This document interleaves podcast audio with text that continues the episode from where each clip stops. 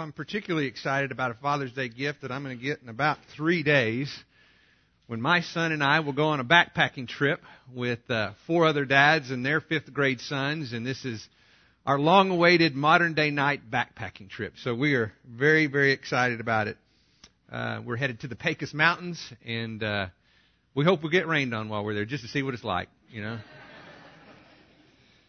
But really, for us, this is more than just a normal backpacking trip. In many ways, uh, we consider this a, a, rite of passage for our boys. Uh, as dads, we've committed ourselves to uh, raising modern day knights, boys who will come become men, men who will lead their friends, uh, their siblings, someday their own family, into a way that would honor God and following Him in all that they do. We've spent the last year talking about what it means to be uh, a man, and, and more specifically, a, a, man after God's own heart.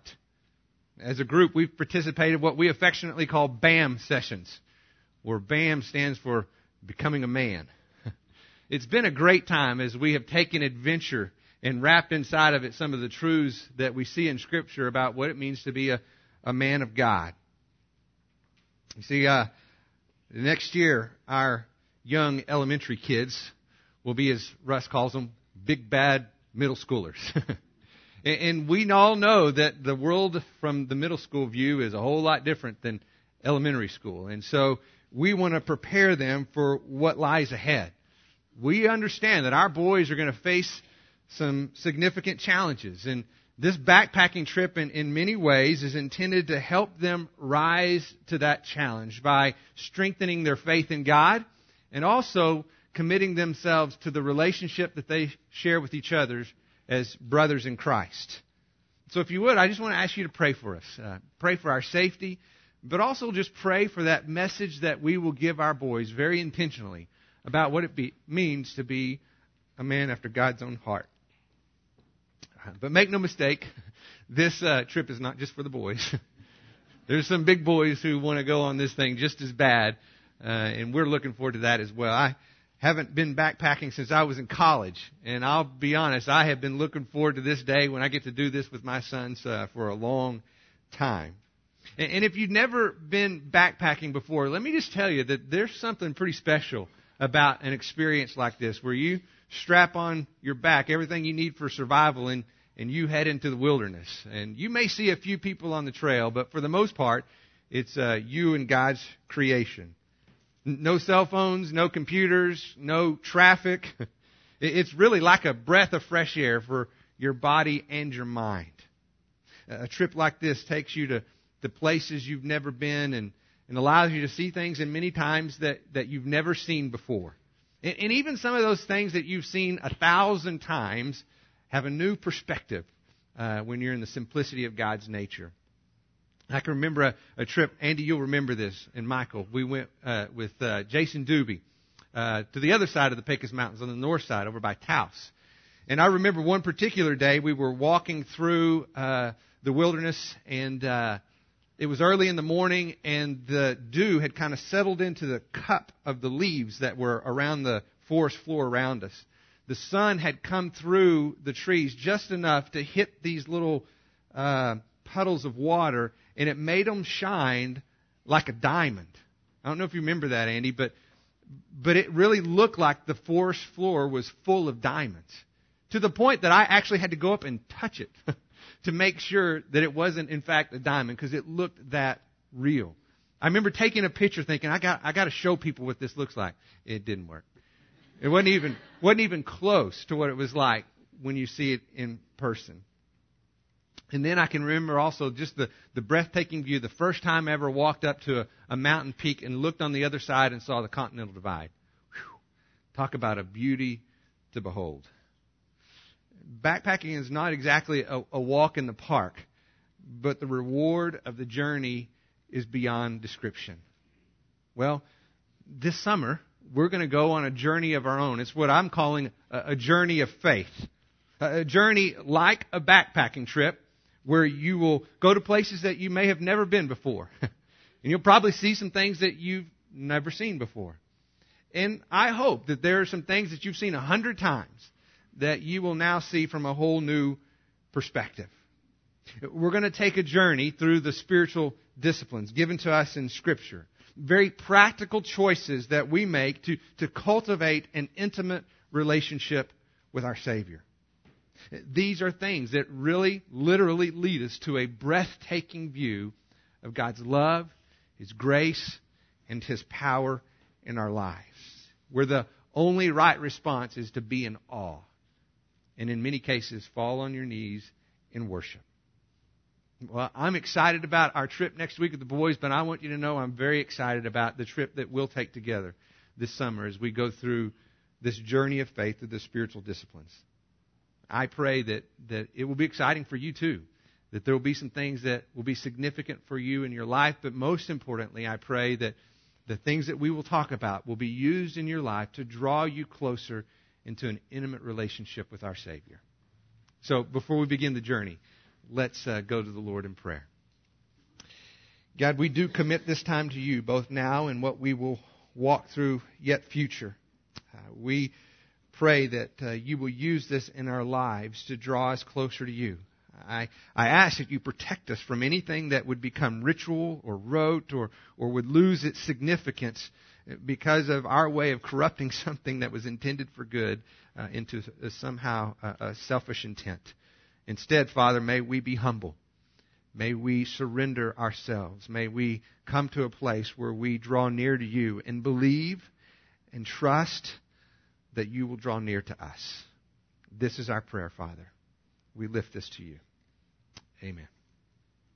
Well, the topic of, of spiritual disciplines is, is often misunderstood. For some of us, when we think about spiritual discipline, we, we have in our mind people kind of walking around in those hooded cloaks and a Benedictine monastery and, and they're mumbling things and, and fasting and, and all this religious obligation. For others, we think about spiritual disciplines and consider them kind of ancient practices that, that really don't have any contemporary significance for our lives. But when we examine Scripture, we will find that each of the spiritual disciplines that we will look at together was either encouraged by or actually practiced by Jesus himself. At least for me, that makes this topic extremely relevant to our lives. If these practices, things like fasting and prayer in solitude, if, if they were important to Jesus, important enough that he demonstrated them in his own life and taught specifically about them, then at the very least, they deserve my attention and consideration as well. And so a good place to begin is we better understand the purpose of spiritual discipline is kind of get that 30,000 foot view. What's, what's the ultimate goal of whatever we're describing in the realm of spiritual discipline as it relates to the instruction we see from Scripture. So to find that, if you will, go to 1 Timothy chapter 4. 1 Timothy chapter 4. Verse 7. I'd love for you to look this up on your own, but I'll have it on the screen as well uh, if you're interested. But uh, I love that sound of people thumbing through their Bibles, which is a great thing. So please do that. But I want to focus specifically on the second half of verse 7 in 1 Timothy chapter 4, where Paul writes, On the other hand, discipline yourself for the purpose of godliness. I love just the simple truths of Scripture. This is pretty straightforward, isn't it? Paul says, discipline yourself for the purpose of godliness. Now, what makes this interesting is when you take a step back and you understand the context within which this was written. So if you would, go back to verse 1 of that same chapter, 1 Timothy chapter 4, verse 1, and read with me beginning in verse 1. But the Spirit explicitly says that in the later times some will fall away from the faith paying attention to deceitful spirits and doctrines of demons by means of the hypocrisy of liars, seared in their own conscience as with a branding iron. Men uh, who forbid marriage and advocate abstaining from foods which God has created to be gratefully shared in by those who believe and know the truth. For everything created by God is good, and nothing is to be rejected if it is received with gratitude, for it is sanctified by the means of the Word of God and prayer.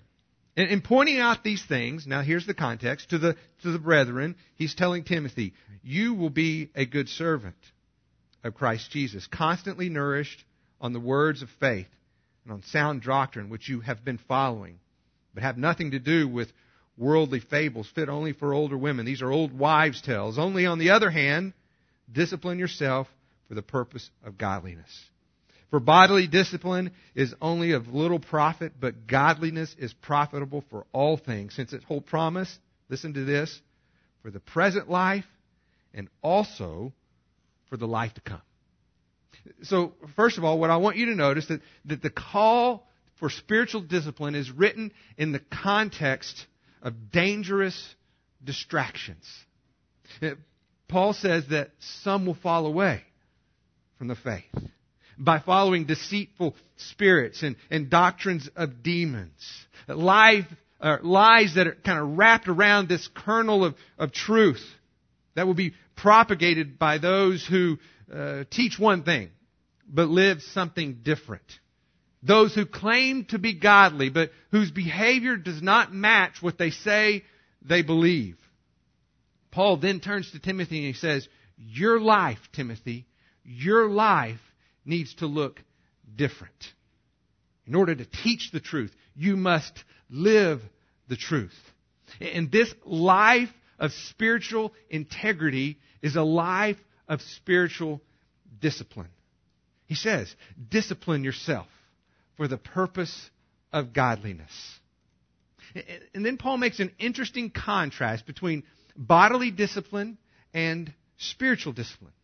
He, says in that passage, bodily discipline is only of little profit, but godliness is profitable for all things. And this is what's interesting, since it has promise for the present life, but also for the life to come. In other words, bodily discipline is limited and temporary.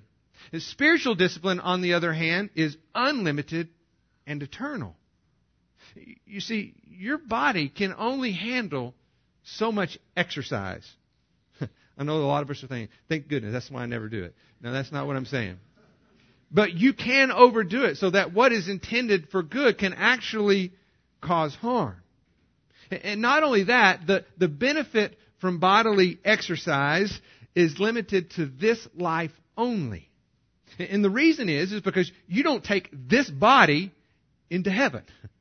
You're given a completely new, glorified body. So the benefit of exercise may help you be here, healthier here on earth, but what you do here does not transfer into the kingdom of heaven. It does not help you be healthier in heaven. But spiritual discipline is a whole different story, isn't it? And spiritual discipline, Paul says, impacts your life now but this same impact, he tells us, actually carries over into heaven. Evidently, spiritual discipline influences a part of us which is imperishable and eternal. It has benefit now as well as in heaven. And unlike the limitations of the body, there are no limitations when it comes to spiritual discipline. He tells us that it is profitable for all things so what this tells us, if I could be a little trite, P90X, you've heard of that? That's pretty cool. 1 Timothy 4:8, that's even better. Because it lasts for eternity. And so the purpose of, of spiritual discipline is to produce godly character. But a good question as we think through that together is, is, is how does that process ha- happen? What, what's that transformation that occurs? And I, I think there's a passage that gives us a little insight to that. So if you would, turn to 1 Corinthians chapter 9. 1 Corinthians chapter 9.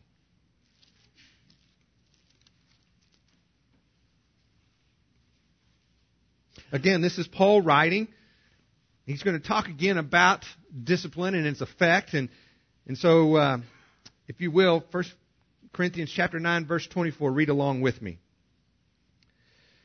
Paul says, Do you not know that those who run in a race all run, but only one receives the prize? Run in such a way that you may win. And everyone who competes in the games exercises self control in all things. then they do it to receive a, a perishable wreath, but we an imperishable. Therefore I run in such a way as not without aim. I box in such a way as not beating the air, but I buffet my body and, and make it my slave, lest possibly, after I have preached to others, I myself should be disqualified. I think the, the key element here is what Paul says in that last verse when he says, I buffet my body and make it my slave so that I'm not disqualified. If we were to pair that to what we saw in 1 Timothy, he would say, I buffet my body and make it my slave so that I do not fall away from the faith and become distracted by deceitful doctrines. Once again, Paul is describing how spiritual disciplines lead us into to a life of spiritual integrity. They exist for, for the purpose of growing in godliness. But in this verse, we, we have the additional insight of the means by which that occurs. When Paul says, I make my body my slave. What this tells me is that spiritual discipline is a form of self discipline, or, or to put it another way, limiting self in order to magnify God. When I take time out of my busy schedule to go to His Word and to spend time reading that truth, I'm setting aside my agenda for His agenda. We've talked about prayer before, and that purpose of prayer to surrender our will to His will. May your will be done in my life. That's the purpose of prayer. When we talk about fasting, we're, we're setting aside that appetite so that that space created can be turned to God. So all these things, as we see, follow that biblical principle of that I must decrease so that He can increase. I, I die to self so that it is no longer I who live, but Christ who lives in me. This, I believe, brings us to the heart of the issue. Godliness or, or Christ like character is produced through spiritual discipline, not because of, of what we achieve apart from Him, but instead because of what we surrender to Him. Spiritual discipline, in its simplest form, is a heart of humble surrender. It puts us in a place where, where the Holy Spirit does something within us that we simply cannot do on our own. You see, godliness is, is not accomplished by, by flexing our spiritual muscles. Godliness happens when we fall on our knees, when we relinquish control. Each of the spiritual disciplines we will consider all maintain this same posture before God humble submission before a holy God. We have to keep this in mind as the core truth as we set out on this journey because discipline in and of itself is somewhat dangerous. We see it in bodily exercise, and the same truths are applied to spiritual exercise as well. Let, me explain. First of all, in, in healthy discipline, we know that there's a balance, isn't there? Now, on one extreme, you have laziness. which is the absence of discipline altogether. And we all know the negative impact of, of laziness on our body as well as was on our mind. But spiritual laziness is even worse. Spiritual laziness stunts our spiritual growth and, and makes us susceptible to deceit. It's what Paul had in mind when he wrote to the Ephesians, and this is what he says. He says, We are no longer children tossed here and there by waves and carried about by every wind of doctrine, by the trickery of men, by the craftiness and deceitful scheming. You see, what Paul is describing here is spiritual laziness. A person who has no real direction or conviction in their life. They're, they're tossed back and forth by every wind of doctrine. Well, that, that sounds pretty good. Oh, but wait, wait, that sounds pretty good too. To the point where they, I don't really know what I believe or why I believe it. And when you're in that place of spiritual laziness, you are in a place of spiritual deceit. But the other extreme is equally as dangerous. It, it's the misperception that, that the more I exercise spiritually, the more I can stand on my own. This one's a little more subtle, so let me give you an example from my own experience. There was a time that I really enjoyed training for triathlons. I had a pretty regular routine and I monitored my progress, and over time I saw improvement uh, to the point that I became competitive within the event that I chose to enter. But there was a point in time, and I, I can't tell you exactly when this point occurred, but there was a definite point in time where something that I had started because I enjoyed turned into something that I had to prove. I can distinctly remember the first Ironman triathlon that I did right here in Lubbock. And I remember being on the bike, and you're going to think this is silly, but not, you actually won't because you know I'm kind of soft like this, but I started crying on the bike in the middle of the triathlon. And the reason was I was overwhelmed with the fact that I was doing something that I thought I could never possibly accomplish in my life. I wasn't winning the race. I wasn't trying to win the race. I was enjoying the benefit of what I had done in all that training to do something that I thought I would never be able to do in my life. It was a wonderful experience. But the next time I did that same race, everything changed. now I was out to prove something. If, if nothing else, to prove to myself that I could do just a little bit better than the time I had done before. And what started out as, as a release turned into a burden that robbed me of my joy. And that same danger exists in the realm of spiritual discipline. It should be a labor of love. It is encouraged by God because it draws us closer into a relationship with Him. But when what we do becomes the means by which we prove our worth, when our discipline becomes our identity, then we no longer reap the intended benefit. We need to, to live in a balance where our spiritual discipline is much like our bodily discipline, where we avoid one extreme over the other. Because we're not out to earn His favor. We're out to surrender to Him in order to experience His grace. Spiritual discipline produces godliness. Not because we want to achieve something to earn His favor, but because we want to surrender something to experience His grace. Hmm. The other reality of spiritual discipline is very much like bodily discipline, is that they both take time. None of us are going to start exercising tomorrow and, and say to ourselves, I'm going to lose 20 pounds by Friday. It's just not going to happen. That's foolishness, isn't it? It's not going to happen. It takes time. again, I can remember when I first started training, training for triathlons, I, I tell people I went from couch to, to my first triathlon because I wasn't doing anything when I first started. And I had a friend from work who was a really good athlete, and he introduced me to this concept of, of base training. Now, now, base training is an exercise method intended for endurance athletes. It allows people to kind of have a steady pace over a long period of time. And so what he explained to me is when I first started out, he says, Todd, you need to make sure you exercise in a certain target heart rate zone. All right? So he did some testing and he says, here's your heart rate zone. Next time you go out and do whatever you do, stay within this zone. Pretty simple. So sure enough, that first day I strapped on my heart rate monitor and had my little alarm set to tell me when I got outside of this heart rate zone. Got on my shoes, ran out my front door to go for a jog. Literally, I did not get to my mailbox before the alarm went off. It was telling me my heart rate was too high and I hadn't jogged more than 10 yards. So I spent the next hour walking more than I did running. and I went back to my friend and I said, Hey, listen, buddy, there's something wrong here. that zone is way too low. We need to lift it up because this is not going to do me any good at all. And he says, I know it's counterintuitive, but he said, listen, do what I tell you to do. It works.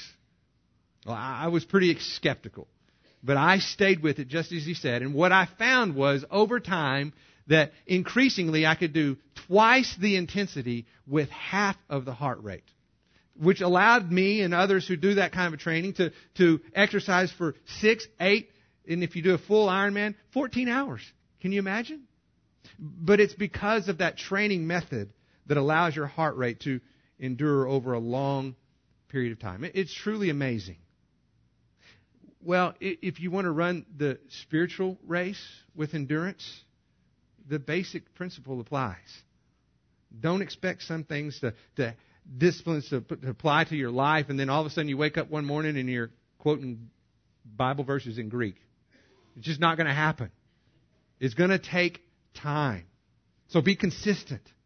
Be steady and, and look for the long term benefit over a long period of time. Because here's the great thing the Bible has a base training method too, as well. Did you know that? The Bible has a base training message for, for spiritual exercise.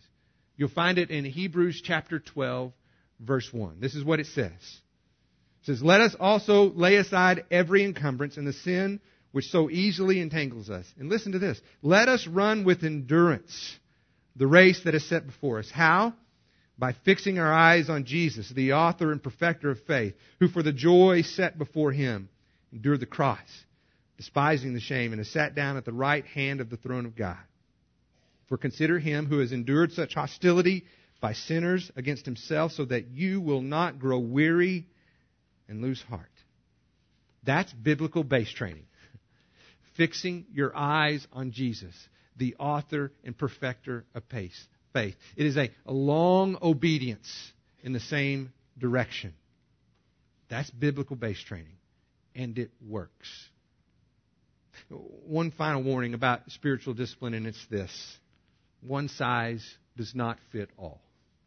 I know there are some people who really enjoy going for a jog or walking out and going for a, a walk in their neighborhood, and there are some who absolutely hate it.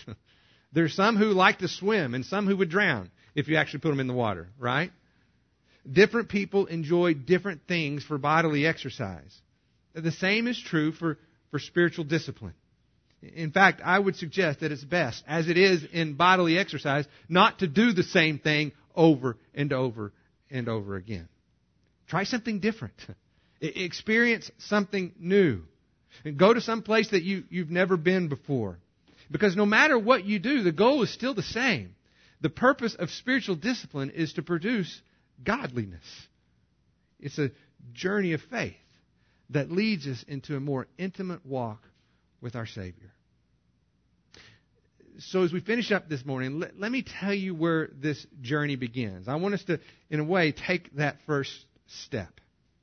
And to do that, let me kind of put it in the context of an analogy. I remember when Terry and I were dating, there was enough time for us, uh, having gotten to know each other, that we were both fairly interested in what it would be like to spend the rest of our, our lives together.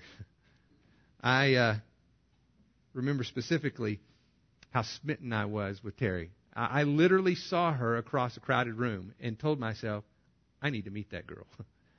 and, and so from that moment on, I became a student of Terry.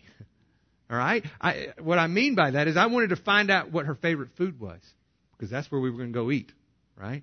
I wanted to know what her favorite music was because that's what would be on the radio. I wanted to find out who her friends were because I wanted to get in good with her friends to get in good with Terry.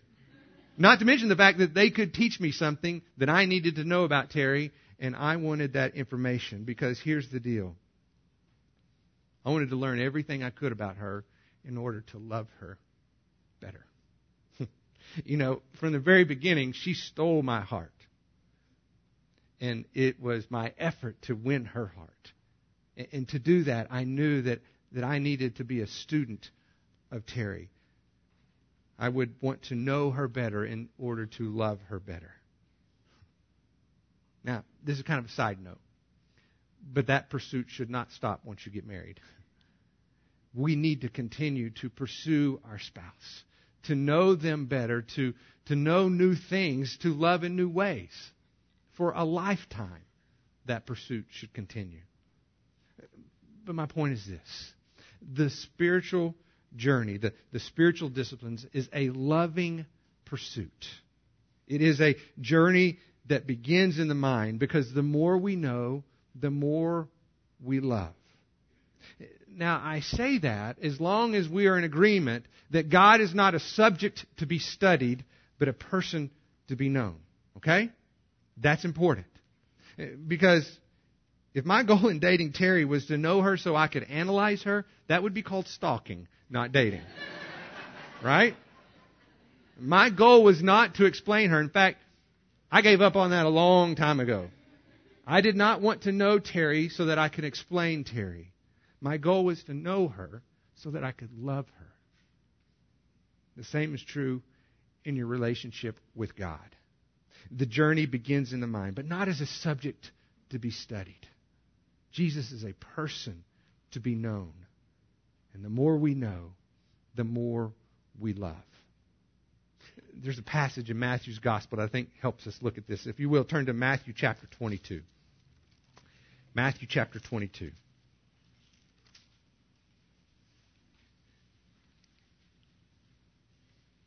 Verse 34, if you will, turn there with me. Matthew chapter 22, verse 34.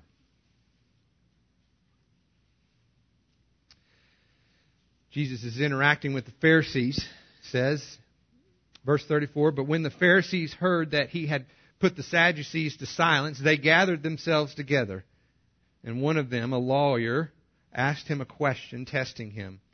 Teacher, he says, which is the great commandment in the law? And Jesus said to him, You shall love the Lord your God with all your heart, with all your soul, with all your mind.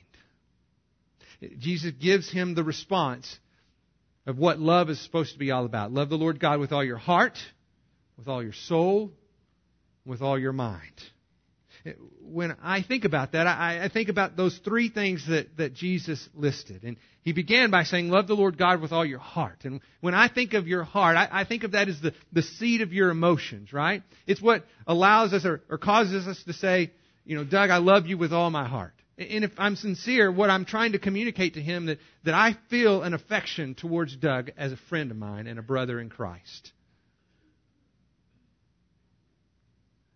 But when our emotions are the only means with which we love people, we know that they will betray us, don't we? they become fickle. I love you when you love me back. I love you when you're pretty. I love you when you do the things I expect you to do.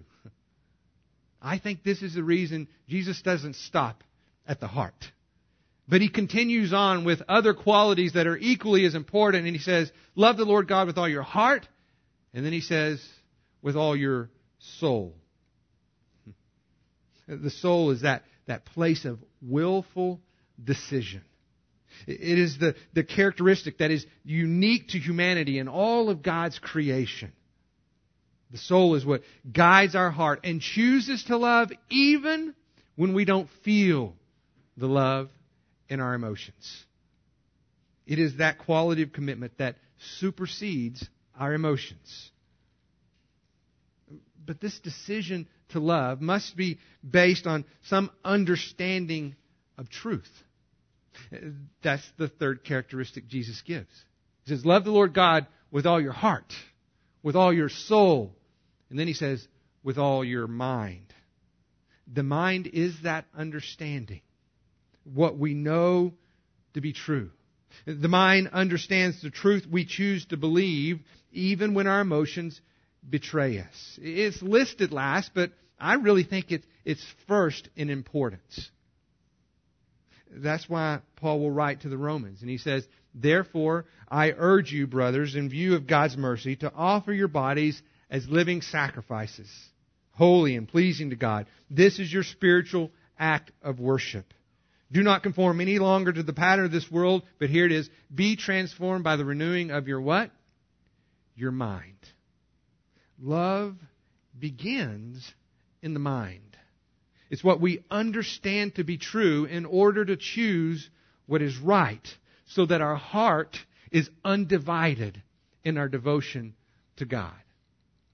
The spiritual disciplines lead us to that place of surrender where we are transformed by the renewing of our mind. That's where the journey begins. We learn to think as God thinks. We learn to desire what God desires. We learn to love what God loves. We know Him more intimately in order to love Him more deeply. Because the more we know, the more we love. It's not a casual assumption. Just like in our relationship with our spouse, it should be a very intentional pursuit.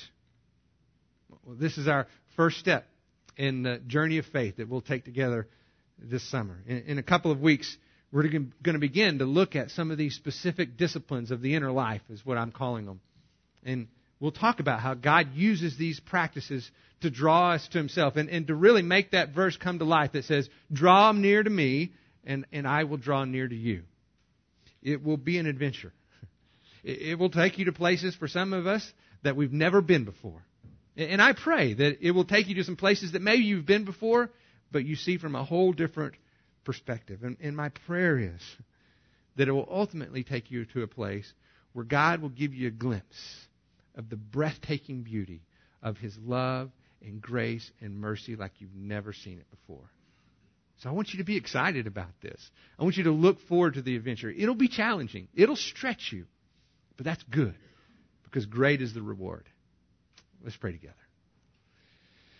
God, we do come to you and pray for this journey that we're going to take this summer as a, as a church family. We pray that you guard our hearts and minds so that our intent is focused upon that purpose you've given us in your word to grow in godliness, that, that Christ like character that, that draws us closer to you and allows us to fulfill your purpose for our lives in this world as your light shines through us. When we die to self, so it is no longer we who live, but you, Jesus Christ, the light of the world, who live, lives within us. Father, we're excited about this journey. Help us to expect things that you intend to reveal to us in ways maybe we've not seen before. We dedicate it to you. And it's in your name that we pray. Amen.